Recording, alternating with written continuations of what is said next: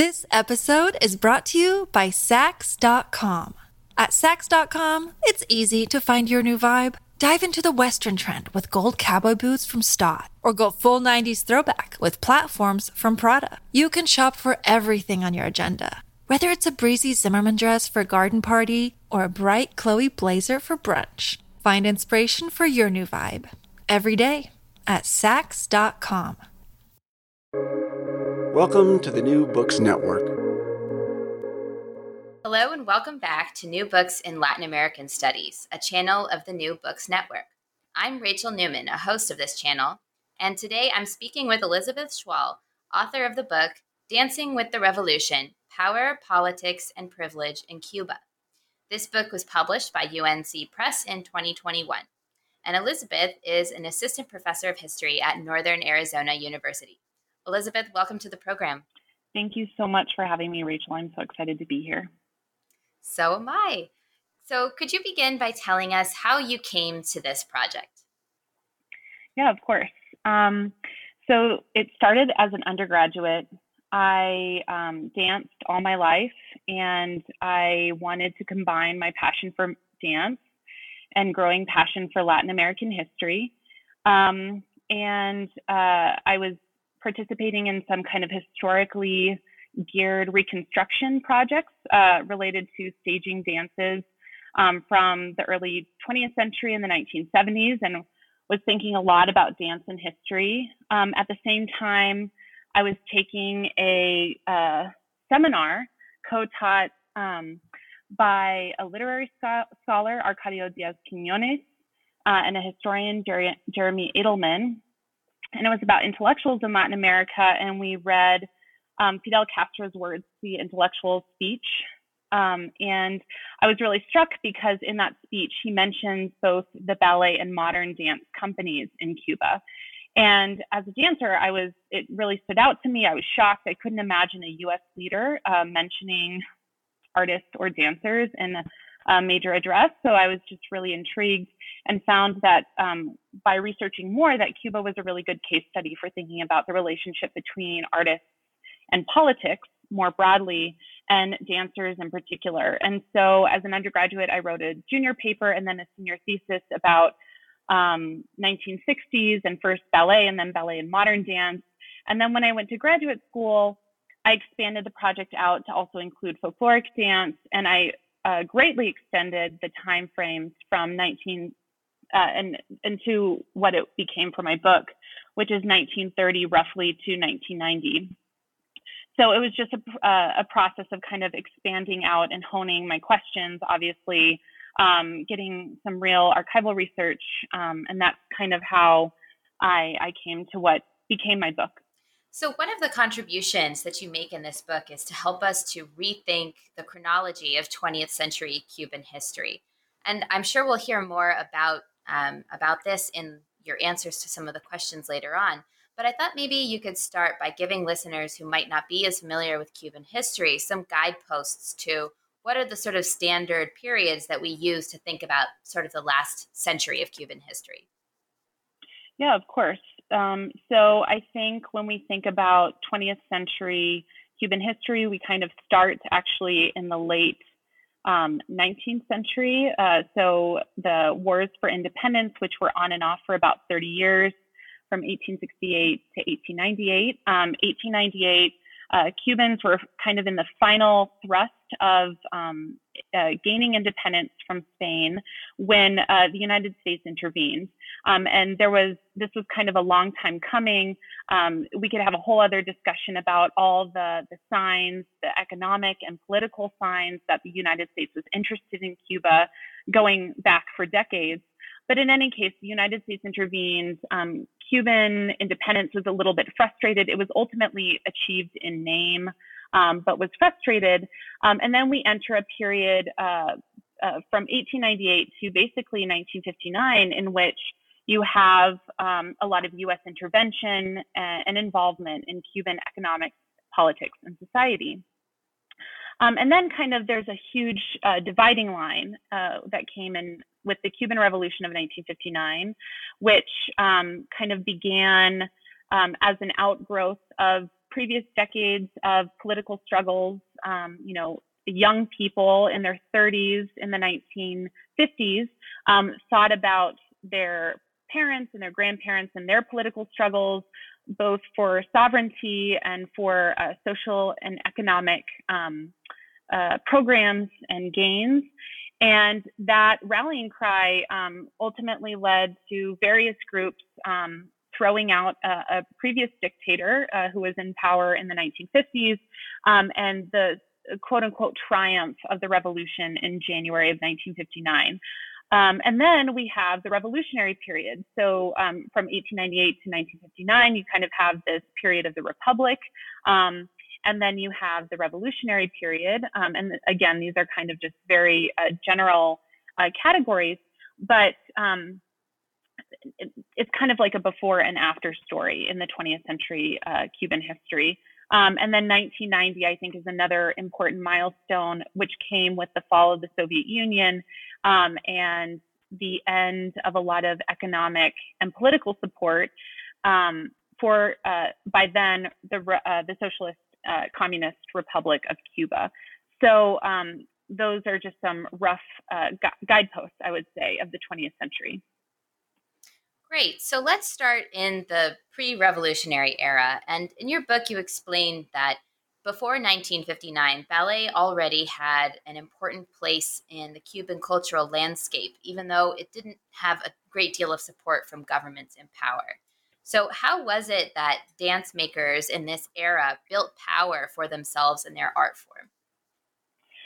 Yeah, so I found that you know, when I started working on this project, the there was just this question of why ballet in 1959, which is ballet has kind of a, a I would say uh, an elitist history, um, in that it came out of you know bourgeois European uh, courts and was very tied to courtly life. Um, and so it kind of maintained this association with uh, whiteness of Europe um, or Russia or where have you, um, and also this kind of elite taste. And so to understand why ballet uh, became an important kind of revolutionary art form after 1959, I had you had to understand why. It, it was because it had this prehistory. Um, and as you noted, uh, before 1959, ballet was very important uh, to Cubans and Cuba. Um, it was kind of a pride, a, a point of pride. And this derives kind of, um, I would say, because of um, both a, a, deep interest in the arts and culture, which was developed kind of structurally by these civic associations um, starting in kind of the 19 teens and 20s and 30s. But it was also due to the fact that there happened to be some really talented Cuban dancers that rose to fame internationally. So, um, most notably, there was um, a ballerina named Alicia Alonso who really um, had a meteoric rise to stardom in the United States in the 1940s. Um, there was also her husband, um, Fernando Alonso, who also had a career internationally, um, but he became known as more of the teacher. Um, and he was a revered teacher, not just in Cuba, but um, was recognized in other countries as well. And then there was Alberto Alonso, uh, Fernando's brother, Alicia's brother in law, who became a renowned choreographer, also developing um, a career internationally dancing in Europe and in the United States before returning to Cuba. So um, these, uh, you know, these three figures are really important. Um, I also try to talk about the fact that there were many other very important artists outside of these kind of this um, triad, which has been, you know, um, talked about quite a, a, great deal in, in historiography about dance in Cuba and ballet specifically. But nevertheless, um, we have to begin with them in the sense that they uh, became notable figures. Alicia, by the late 40s, was already kind of recognized as a national hero. So um, the fact that these figures made uh, ballet into something that was tied with patriotism, nationalism, um, and had had allowed Cuba to kind of enter the international stage through this art form helped to um, build their personal uh, uh, capital, cultural and political capital, and also made it, uh, it, it makes more sense why ballet continued to be such an important art form for Cuba and Cubans culturally and politically after 1959. So, um, can you talk a little bit more about the sort of racial associations and maybe racist or anti racist practices associated with ballet in this pre revolutionary era? Yeah, so um, as I mentioned, at least in Cuban imaginaries, ballet was very much um, racialized as white. Um, and this derived from the fact that when ballet classes first started on the island in the early 30s, um, it was uh, it was through the venue um, primarily of more elite um, civic associations, cultural associ- associations, uh, primarily a society called Pro Arte Musical, which was um, you know supported opera and concert music, but also um, started ballet classes. Um, and then eventually also very much supported um, dance, uh, concert dance or theatrical dance, dance that appeared on a stage for an audience rather than say, um, you know, dance um, in ritual or revelry uh, in everyday life. And so even though uh, ballet started, had these roots in, in whiteness and also kind of the premier practitioners that got international um, careers and fame like Alicia Alonso were uh, white um, in, in, Cuban um, imaginaries. Uh, nevertheless, uh, I found that especially starting in the 50s, um, there were people of different racial and ethnic backgrounds that also um, started their dance studies. And uh, so, um, for instance, there was Jorge Lefebre, who I talk about in chapter one, who um, he was from Santiago, the eastern part of the island, also kind of racialized um, as African descended in Cuban imaginaries. Um, and he received, he had such talent that he did receive scholarships to help support his career, but there were um, uh, limits to what he could achieve in Cuba. And he ended up needing to go abroad and he ended up dancing with a very important African American choreographer and dancer, Katherine Dunham, uh, who was based in New York. And he joined her company and toured with them in Europe. And then in Europe is where he kind of made his career. And he ended up kind of living the rest of his life and career in Europe.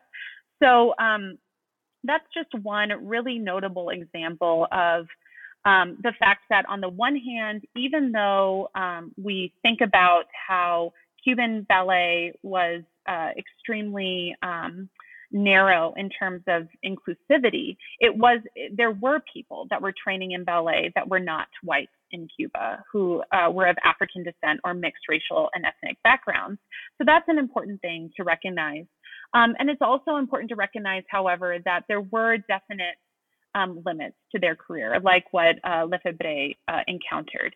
So um, that gives a sense of the fact that you know um, before the revolution, uh, there there was um, limits to under to the kind of bodies that could appear and were received by um, not just companies but also audiences. So there was kind of this policing aspect um, on who uh, and what kind of content was allowed on more elite concert dance or theatrical dance stages. So, the rest of the chapters in your book are set after the revolution. And the first one of these is about institutionalization. So, I think that's a word that could make us think that the story is going to kind of somehow get less exciting. And I think that it's actually quite the opposite. Um, so, what exactly is this process of institutionalization in the case of dance in Cuba? And what do you find especially fascinating about it? Yeah, so um, absolutely, I can totally understand why that, that word is not um, uh, provocative. It, it, does sound very dry. Um, I think one of the reasons why I was still, nevertheless, very excited by it was um, you know, I, one of the goals with the book is to hopefully um, speak to historians that have absolutely no interest in dance or performance or cultural production. Um, and, you know, how institutions are formed were, was uh, profoundly important to the revolutionary leaders. So the, the quote that kind of opens the epigraph of the chapter is by Che Guevara. Um, you know, the revolutionary icon. And it's about this process of institutionalization. And, you know, historians have debated, um, perhaps not the most exciting debates, and political scientists have debated, perhaps not the most exciting debates about this process of institutionalization. And I found um, that there was kind of this assumption that the 60s was kind of all over the place. I'm sure there were mass organizations that were formed. There were indeed important institutions established, but it was really in the 70s that, you know, everyone uh, recognized that, you know, institutions really solidified for various reasons. And I found that dance and dancers really pushed for their institutions to solidify by the early 60s. And um, I found that these institutional um, developments continue to this day to shape what we see in the dance scene. Of course, it's changed and shifted for many complex reasons, but I was just struck by how much lasting power these institutions had. And so, a big part of the story of institutionalization is about figuring out um, how to navigate these political shifts how artists are able to continue um, pre-revolutionary um, artistic goals, um, but also take advantage of political openings, cultural openings, and also trying to grapple with this, um, you know, longer history because dance didn't just emerge fully formed out of kind of the brain of Fidel Castro, but instead as the the chapters on the pre-revolutionary um, history detail, um, there was, you know, um, there were choreographers and dancers active uh, in the decades before the revolution who would then be very active after the revolution. So, um, two choreographers that I talk about a great deal in the second chapter, uh, Ramiro Guerra um, and Alberto Alonso, are already experimenting with how to um, deal or how to stage um, race and nation um, on on you know in choreography. And they're they're trying to experiment with this in the 40s and 50s and then they'll continue to experiment with this in the 60s and onward so, um, as institutionalization is happening, there's a lot of growing pains, and there's kind of um, an effort to draw lines between different genres. So, the genres I look at and focus on, especially and that really begin to consolidate after 1959, um, are uh, ballet, uh, which um, the main national company that I focus on, which is based in Havana, is the Ballet Nacional de Cuba. Um, and then there's modern dance, which um, for people who are not familiar with dance, modern dance um, in Cuba really comes out of um, they they draw the the innovators of Cuban modern dance techniques draw direct lineages to actually U.S. modern dance um, innovators because um, a really important figure in the development of Cuban modern dance, Ramiro Guerra, um, he spends time in New York in the 1940s, in the late 40s, and he kind of brings back those techniques and tries to Cubanize them um, by particular, particularly drawing upon Afro-Cuban culture. So you have um, a modern dance form that's developing in Cuba and company, um, a main national company which has various names um, in the 60s, 70s, and 80s, but today is known as Danza Contemporánea de Cuba, um, and that is based out of the National Theater. And then you have a folkloric company um, which forms third. Um, and so the ballet was uh, kind of reconstituted itself in 1959. Modern dance also in 1959. The Folkloric Dance Company is founded in 1962. And that's the Conjunto Folclórico Nacional. And so as the story of institutionalization um, plays out in the chapter, I talk about how we see um, not all companies were created equal um, and they didn't have equal support. So you have ballet having the most support very from the beginning. So there's kind of this mythic story of Fidel Castro um, who uh, visits uh, Fernando Alonso late one night, uh, brought by um, revolutionary Antonio Nunez Jimenez. Um, so in any case, he comes and says, kind of, what do you need for the ballet? Fidel or uh, Fernando quotes a number, and Fidel says, I'll double it. Um, and this, of course, kind of erases the fact that Fernando and Alicia Alonso had been pushing for this number for years. Um, in any case, so uh, the ballet gets um, a legally um, sanctioned subsidy, whereas both modern and folkloric dance are kind of struggling to kind of prove themselves to cultural bureaucrats um, and audiences that there's value in these forms and that they're revolutionary. Um, and as they try to do this, uh, modern dance has some success, um, probably uh, largely tied to the fact that Ramiro Guerra, who was, uh, you know, instrumental in developing the form and the company, um, had good political ties. He was part of uh, Nuestro Tiempo, which was a kind of leftist cultural society um, that uh, got on the kind of uh, revolutionary bandwagon in the late 50s. He also um, had this kind of anti-racist rhetoric and discourse that he tied to that was very resonant with the revolution, um, that you know resonated uh, with uh, political developments.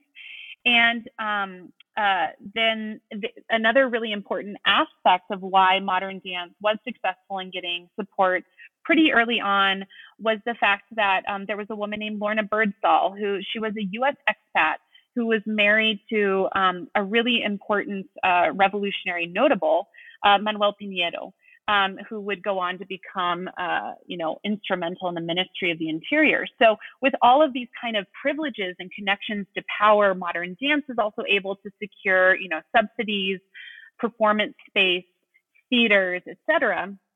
And then you have the folkloric dance company, which struggled a bit more.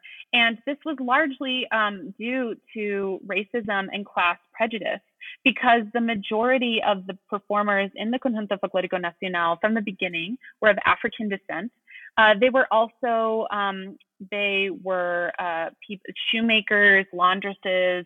They were kind of working class folks, and um, the the evidence of these uh, racial and class prejudices just pop out of um, memos and uh, letters and um, just documents from the Ministry of Culture, which make it so clear that um, there's a great deal of discomfort with funding a company that uh, supposedly um, promotes only Black dance. Um, and those are the words that uh, were used in the documents at the time. Um, so I found that institutionalization was a very um, racially and culturally fraught or class uh, fraught um, process in which there's all of these um, prejudices that are coming up in the process. Um, and so ultimately, uh, by just looking at salaries, at subsidies, and symbolic gestures, it's very clear that ballet, which uh, retained its kind of elite and white um, connotations, uh, gets the most support from the government. This episode is brought to you by Saks.com. At Saks.com, it's easy to find your new vibe. Dive into the Western trend with gold cowboy boots from Staud, or go full 90s throwback with platforms from Prada. You can shop for everything on your agenda, whether it's a breezy Zimmermann dress for a garden party or a bright Chloe blazer for brunch. Find inspiration for your new vibe every day at Saks.com. So you then move on to a chapter that's about gender and sexuality um, in the world of dance in Cuba. So I wondered if you could talk a little bit about how radical maybe the revolution was in reshaping norms about masculinity and femininity, both in the sort of dance context and more generally, and if those gender norms were sort of the same for dancers or different than they were for other Cuban citizens. Yeah, that's a great uh, way of framing it because I think that there, of course, um, the revolution, uh, you know, throughout history, you can kind of see examples of when regime changes happen. Um, new regimes will hold on to kind of like older ideas, particularly about gender, um, to kind of help um, uh, legitimate the new order. Um, and so things certainly changed, um, but not in terms of a, in a progressive direction. So there was homophobia and um, heteronormative, uh, you know, ideals before the revolution, and these were definitely uh, glommed onto and strengthened and um, continued in the revolutionary period with new, um, maybe even insidious, insidious um, connotations. Um, other scholars like Lillian Guerra have written um, wonder, uh, wonderful analyses of how uh, we see a revolutionary patriarchy developing uh, revolutionary versions of homophobia. Um, and so that definitely frames um, what we see dancers trying to do in terms of navigating uh, homophobia, revolutionary homophobia that, that very much exists, and revolutionary ideas about masculinity and femininity, femininity, which are frankly very traditional and conservative and narrow. Um, and so uh, the kind, the epigraphs that open this chapter um, quote Fidel talking about how um, homosexual people can never be full revolutionaries, and Che Guevara talking about how artists uh, have this original sin. And I think that there was always a suspicion about artists and cultural producers, partially due to um, suspicions about their sexual orientation. And dancers were no exception, and maybe even dealt with this more than, say, writers or filmmakers, because dance in Cuba and basically everywhere else in the world at this time, and even through present times, um, tends to be uh, glossed as a feminine art form. Um, and this is, of course, something that I don't want to say that it was, you know, unchanging and um, or stagnant or what have you. There have been changes over time. Of course, dance was not always considered a feminine art, but at least in the 20th century, this has been the tendency. And as a product of this, there was a lot of nervousness and suspicion, especially of male ballet dancers, um, because you know ballet was so associated with the ballerina in the 20th century, and especially in Cuba with Alicia Alonso. Um, nevertheless, ballet male ballet dancers had the benefits of Alicia Alonso's kind of political and cultural capital, which allowed her and Fernando Alonso, um, who kind of led were the leaders of the Ballet Nacional, to kind of protect their own. Um, and you do see suspicion of uh, male dancers, particularly um, in other dance forms in modern and folkloric dance, not necessarily as inherently, it wasn't necessarily a knee jerk reaction, but um, there were quite a few state documents that I found that talked about um, leaders in these forms and um, a lot of policing of these figures, both at home and when they're on tour abroad, and uh, a lot of detailing of their um, personal lives and partners and suspected partners.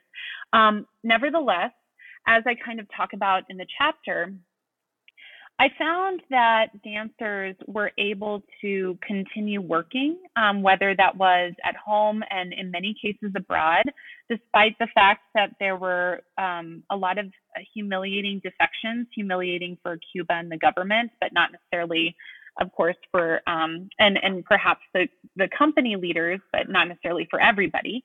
Um, but nevertheless, um, even though there were these kind of high profile defections of dancers who had the privilege to perform in places like Paris or Mexico, um, and occasionally outside of the Soviet bloc, but as time went on, increasingly less so. But nevertheless, the fact that these dancers got to travel um, is a big part of their privilege in Cuban society. But nevertheless, um, unlike perhaps um, some well known cases of, say, filmmakers or writers who uh, didn't have those kind of uh, privileges and ability to, um, you know, continue to create despite um, this homophobia, um, dancers I found were able to. And so I try to explain in the chapter why I think that is. Um, I think it had something to do with uh, the fact that leaders of these companies were really adept at utilizing their their power and their privilege to uh, protect their own. I think it was the fact that internationally uh, dancers were, you know, widely acclaimed, and government officials, cultural bureaucrats, kind of out, saw the benefits outweighing the risks. Um, and I also think there was something to the degree, it was a case by case basis, but a lot of the dancers who were sanctioned or suspected um, managed to, um, you know, play the game as, um, you know, was famously uh, the phrase famously goes, um, and were able to either marry, to, um, you know, make it appear as though they were heteronormative, or were able to be discreet in their um, liaisons. Um, but nevertheless, I, I was surprised by the fact that dancers were able to continue working, despite the fact that just by being dancers, by being artists, by potentially um, uh, eh, having same sex uh, relationships, they were kind of outside of the revolutionary norms of masculinity and femininity. So, a really powerful aspect of the story that you're telling in this book um, is that the dance makers you examine have just a, a really uh, broad audience in the sense that the scope of it, of this dancing public, actually uh, goes extends to the masses in Cuba and then also goes abroad, as you've just um, spoken about in your last answer. So, how exactly did dance makers cultivate this audience both at home and in other countries? and what was political about the engagements that they had with other Cuban citizens and citizens of other countries?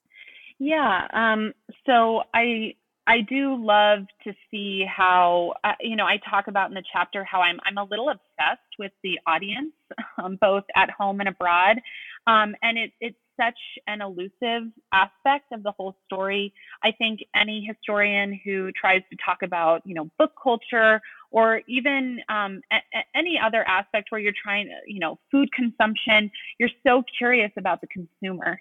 Um, and those are often the voices that are so hard to capture or um, to understand outside of, say, oral history or what have you. Um, nevertheless, I was obsessed with the audience, but so were the dancers, and so was the government, essentially. Um, so uh, in chapter five, I talk about um, kind of the projects that dancers engaged um, in in partnership with the government to build an audience at home. And this was of premier importance um, for ideological and just logistical reasons. So, ideologically, um, starting right after 1959, there is this hope that there's this discourse of democratization, of um, you know, enlightenment, education. There's the 1961 um, literacy campaign. And right alongside all of this are efforts to basically bring the arts and arts instruction to farms, to, you know, rural areas of Cuba to try to deal with this historic divide, uh, class and educational divide, which of course has um, geographic, class, and racial components to it. Um, so in any case, this is a very important aspect of uh, revolutionary ideology um, and politics. And dancers see it not only ideologically, you know, sure that checks that box, but also no um, performer likes to perform to an empty audience. Um, and, you know, Cubans uh, of all types, you know, dancers or otherwise, will talk about proudly um, the warm and um, uh, you know passionate audiences that that there are for the arts um, and this was just not an accident you know so um, some aspects of these campaigns involved things like um, lecture demonstrations so there were instances when all of the companies that i look at in that are havana based um, and also I start looking at the Ballet de Camagüey, which uh, was based in uh, Camagüey. Um, they all did um, kind of these lecture demonstrations where they would tour the country once a year, sometimes multiple times a year, and they would appear in stadiums. They would appear in factories, ice cream factories, um, you know, very uh, other types of factories. They would appear at schools, at universities. And so these performances um, were meant to cultivate you know, ballet or modern dance or folkloric dance lovers and audiences. And um, this really ratchets up in the 70s um, because, for various reasons, um, one of which is kind of politically based, um, there, um, after kind of, there, there's um, shifts in the cultural bureaucracy, there's a kind of emphasis on more didactic art, there's greater Soviet influences. Um, there's various reasons, but in the 70s, there's even more of an emphasis on kind of this mass based artist figure um, that they're trying to create and promote. So I found that ballet um, and ballet leaders really struggled um, in that they were not really able to cultivate um, amateur or non-professional ballet dancers, as well as say modern or folkloric dance. Um, so they weren't really able to fit in with this kind of trend of the 70s. Um, nevertheless, they continued, you know, working hard to cultivate a, a, an audience of people that were, was supposed to love ballet. They did this through increased um, media exposure, so radio programs, television programs, which are still around today, um, and a magazine, so those kind of things, um, and these kind of free uh, performances. But they also did it through um, uh, things like uh, they they said, you know, we're workers just like you. We're going to come and we're going to perform for you, and then we're going to harvest sugarcane with you. Or, um, you know, as time went on, that was deemed like too difficult for ballet bodies, or or just too um, taxing on their on their instrument, and so um, they tended to do things like pick coffee beans or something that was a little less taxing. Um, nevertheless, um, these were all efforts to cultivate a, sol- a sense of solidarity um, with the audience um, and try to almost paper over the fact that at the end of the day, a lot of these professional dancers had this power and privilege that um, their audience members didn't have. Um, they were cosmopolitan, they traveled annually um, outside of the country. So I think it's really interesting to see these tensions. Um, and it really shows some of the ironic limitations of this discourse of democracies, just as they're trying to make um, concert dance writ large, whether it's folkloric, modern, or ballet, into kind of a, a mass pastime. At the same time, you're constantly reifying and, and finding evidence of these distinctions between the artist enlightener and the enlightened in the audience. Um, and so I, I, I, really find that there's a lot of am- ambiguity and ambivalence in that project. Um, in terms of international audiences, um, I talk about this idea of dance internationalism, which really um, resonates with uh, the, I think, a, a, better known version of internationalism. This idea of revolution everywhere will help support revolution at home, which was just an integral part of the revolutionary project in Cuba.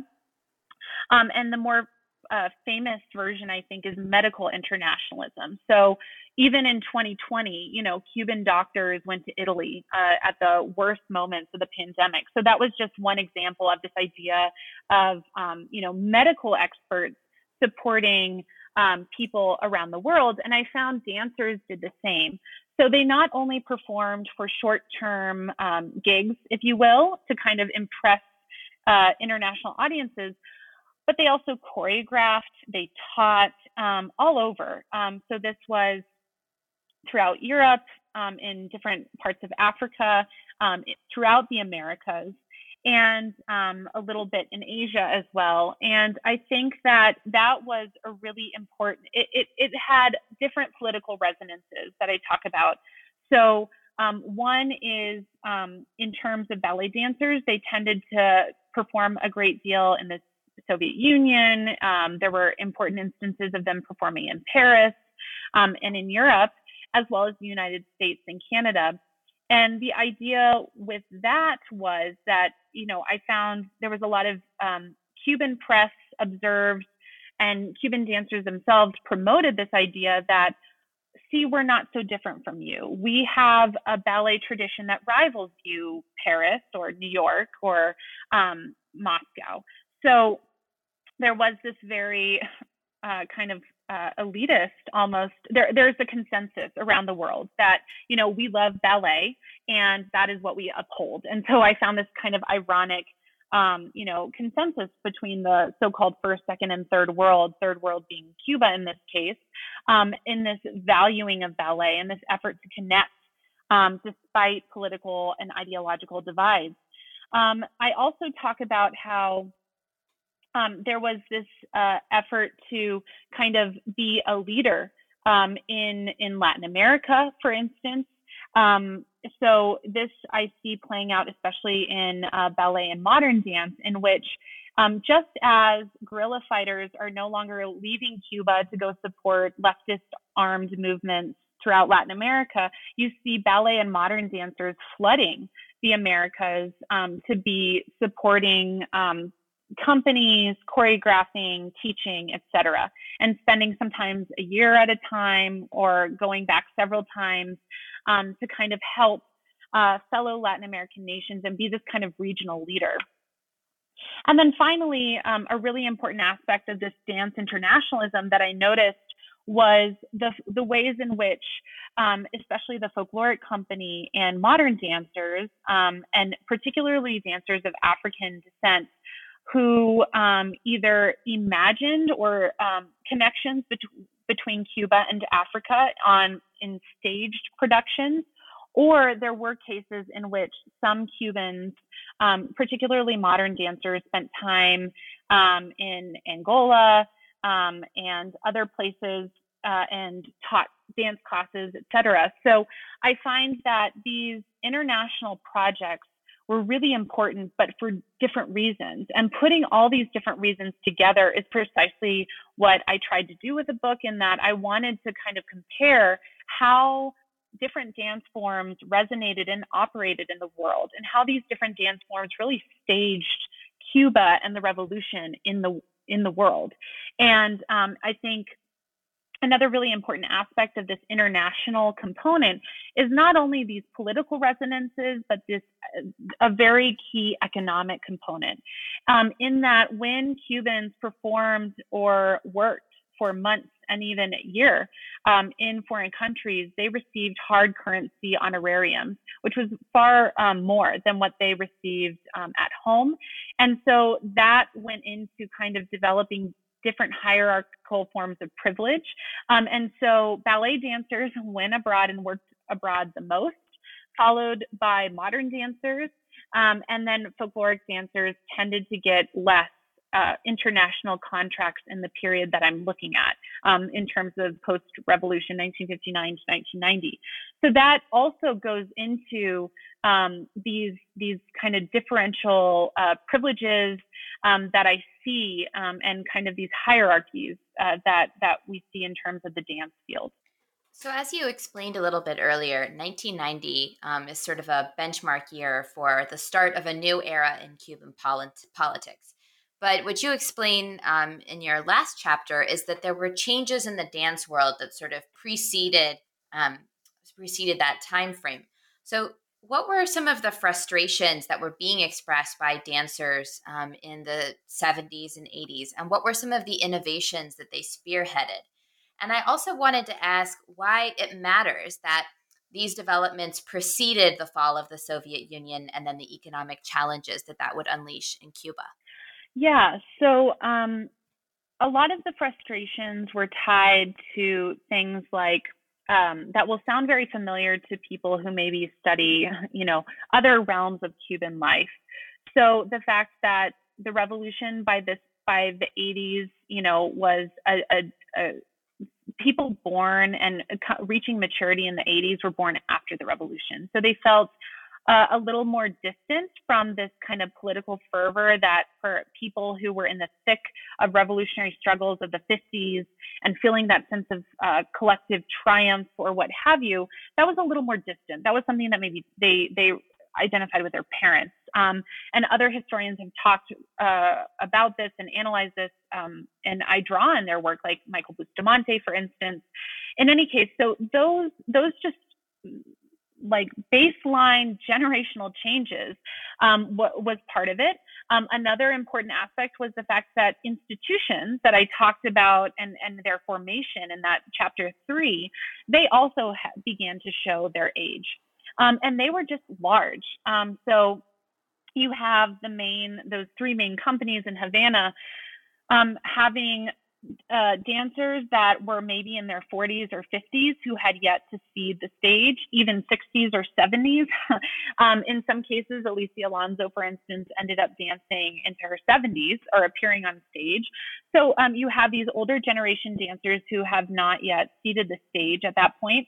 Then you have all the generations of amazing dancers who were trained after the revolution, who are kind of part of the companies, but either waiting in the wings or feeling as though they're not being featured as much. So those kind of frustrations and just this feeling of, um, you know, a hunger to not only um, have, say, center stage or be able to express their choreographic voice, but also to say something that resonates with their own generation. So, you know, there was, um, I, I spoke with amazing um, choreographers um, who came of age in this 1980s moment, who talked about how, first of all, they were very inspired and in dialogue with uh, visual artists and musicians of the period, but also felt like for they were always taught to kind of in in socialist Cuba, we don't have um, angst we don't have kind of these psychological needs or um, any discontent. You know, we're always happy. Um, and they were like, I was not happy waiting in the sun for food for hours. I was not happy to be thirsty or not have access to, you know, basic creature comforts. And so they wanted to kind of convey their dissatisfaction. And so that's a big shift that we see in the 80s, at least in a lot of, uh, in, the, in terms of a lot of choreographers.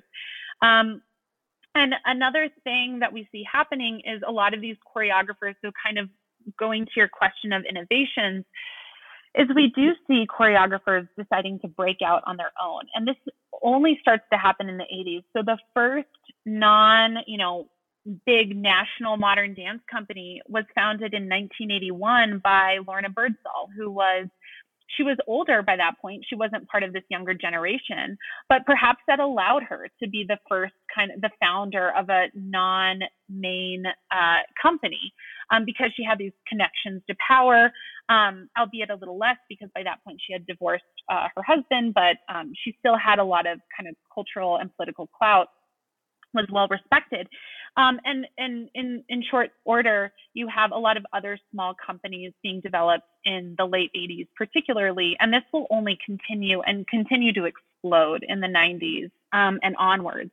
So um, that that institutional memory that I said that I was struck by um, its lasting power, there still is, you know, the Ballet Nacional, the Danza Contemporánea, Conjunto Folclórico Nacional, but then there's like all these little tiny companies that are just like also operating, um, which I think is is uh, you know, a product of the fact that there was just more talent than there was space for in these larger companies.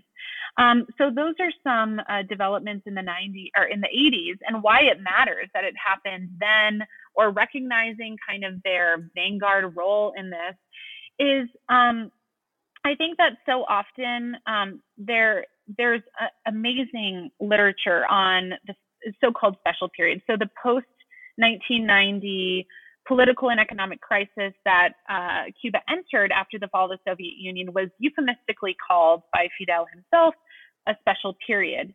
Um, so there's so much amazing work on this special period, and I just felt that because so much was changing, um, scholars who are analyzing this period were like, wow, just everything was cracking open, and there were just so many massive changes, which indeed I agree. I stopped my study before then, but I felt like there were these fractures and seeds and kind of foreshadowing of what was going to happen in the 90s by looking at the late 70s and 80s that I felt like hadn't been recognized before.